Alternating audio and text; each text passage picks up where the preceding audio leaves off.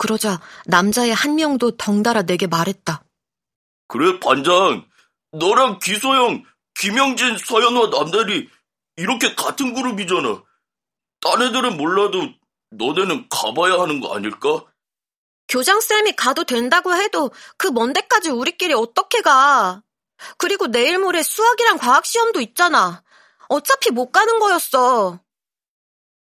내 말에 아이들 반응이 싸해졌다. 난 그냥 사실을 말했을 뿐인데. 아이들은 나랑 소영이의 우정을 의심하는 눈치였다.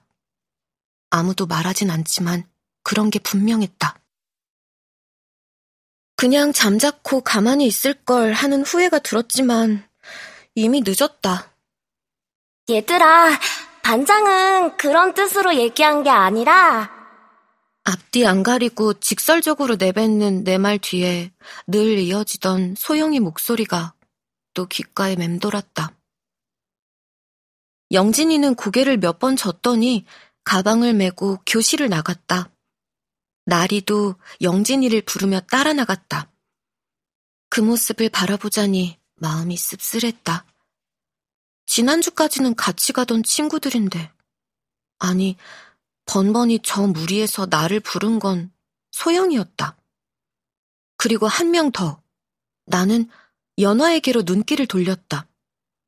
연화는 아까부터 책상에 엎드린 채 일어날 생각을 않고 있었다. 아이들이 하나둘 교실을 나가고 호준이마저 가버렸다. 교실엔 나와 연화만 남았다. 나는 연화를 일으켜 세워 가방을 매게 했다. 나와 연화는 우리 아파트 입구까지 함께 걸어갔다. 걷는 동안 아무 말도 하지 않았다. 체육을 한 것도 아닌데 오늘따라 너무 피곤하고 지친다. 연화도 그래 보였다. 연화는 이제 울지 않았다. 다행이다. 계속 울었다면 어떻게 달래야 할지 몰라 또 우왕좌왕 했을 테니까. 소영이가 없는 첫날이 그렇게 지나갔다.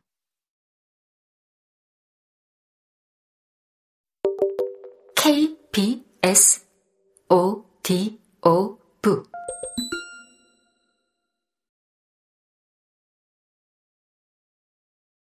2. 빈자리 둘째 날도, 셋째 날도, 넷째 날도 아무 일 없이 지나갔다. 아이들은 다시 무리를 지어 점심시간이면 교실에서도 떠들며 놀았다. 소영이의 이름이 나오는 횟수가 점점 줄어들었다.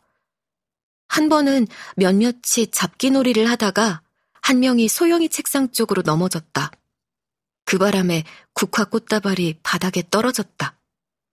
시든 꽃잎들이 사방으로 흩어졌다.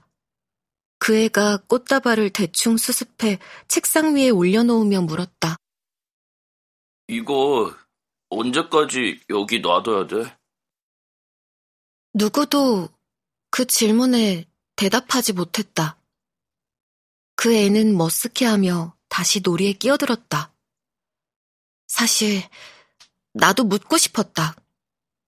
하루가 다르게 시들어가는 꽃다발이 자꾸 눈에 걸렸다. 내가 가져왔으니까 내가 버려야 하나?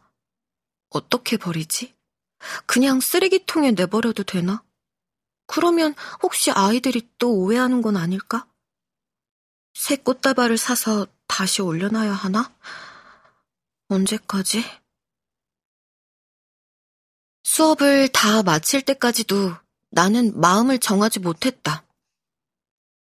교실을 나서며 소영이 책상 위 꽃다발을 돌아보았다. 잠시 망설이다 그냥 집으로 향했다. 주말 내내 고민한 끝에 아무것도 하지 않기로 했다. 엄마도 꽃다발은 어떻게 됐느냐고 묻지 않았다. 시든 꽃은 청소당번이 버리겠지. 월요일 아침 교실에 들어서자 소영이 책상 위 싱싱한 국화 꽃다발이 맨 먼저 눈에 들어왔다. 꽃다발을 계속 바라보며 내 자리로 가 앉았다. 앞에 앉은 나리에게 누가 올려놨냐고 물었더니 나리는 연아. 라고 말하고는 고개를 획 돌렸다. 요즘은 아침에 왜 나를 기다리지 않느냐고 묻고 싶었지만 나리의 태도에 기분이 상해서 나도 말 안 하기로 맘먹었다. 수업 시간도 조용하고 쉬는 시간도 조용하다. 반 분위기는 지난주보다 더 침울해졌다. 기소영이란 이름 세 글자는 아이들 사이에 금기어가 된 듯했다. 아무도 소영이 얘기를 하지 않았다. 아이들은 소영이와 관련된 기억을 모두 우리 반에서 덜어내기로 마음먹은 듯이 굴었다. 나 역시 이제 소영이 얘기를 함부로 해선 안 될 것 같은 느낌에 사로잡혔다. 이유는 나도 몰랐다. 나는 공책 한 귀퉁이에 기, 소, 영 이라고 써보았다. 기자를 지우고 소영이가 가르쳐준 한자, 기할 기자를 써보았다. 기할 기자를 한 번 더 썼다. 정말 기이한 노릇이다. 소영이에 대한 지금 내 감정도, 우리 반 상황도.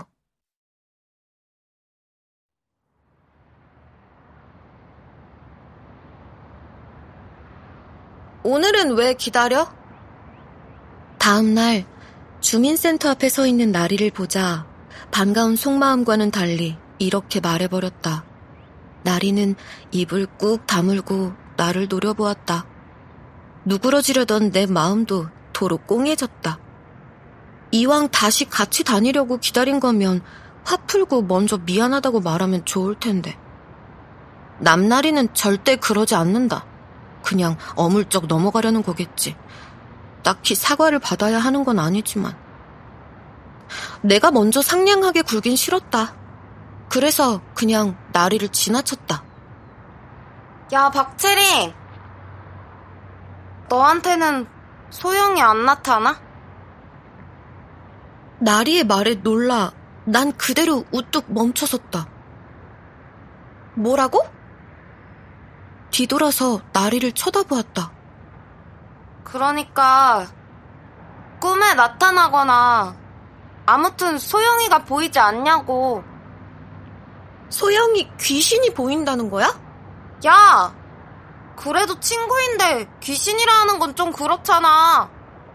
죽었는데 나타나는 건 귀신 맞잖아. 나리는 나를 똑바로 바라보며 긴 한숨을 쉬더니 고개를 흔들었다. 이번엔 저가 먼저 앞서 걸어가기 시작했다. 이쯤 되면 너 진짜 나한테 왜 그러는데 하며 내가 따지고 내가 뭐 어쨌는데 라며 나리가 맞받아치고 한판 싸워도 시원찮을 타이밍이다. 근데 지금은 그게 문제가 아니다. 도대체 소영이를 어떻게 봤다는 거지?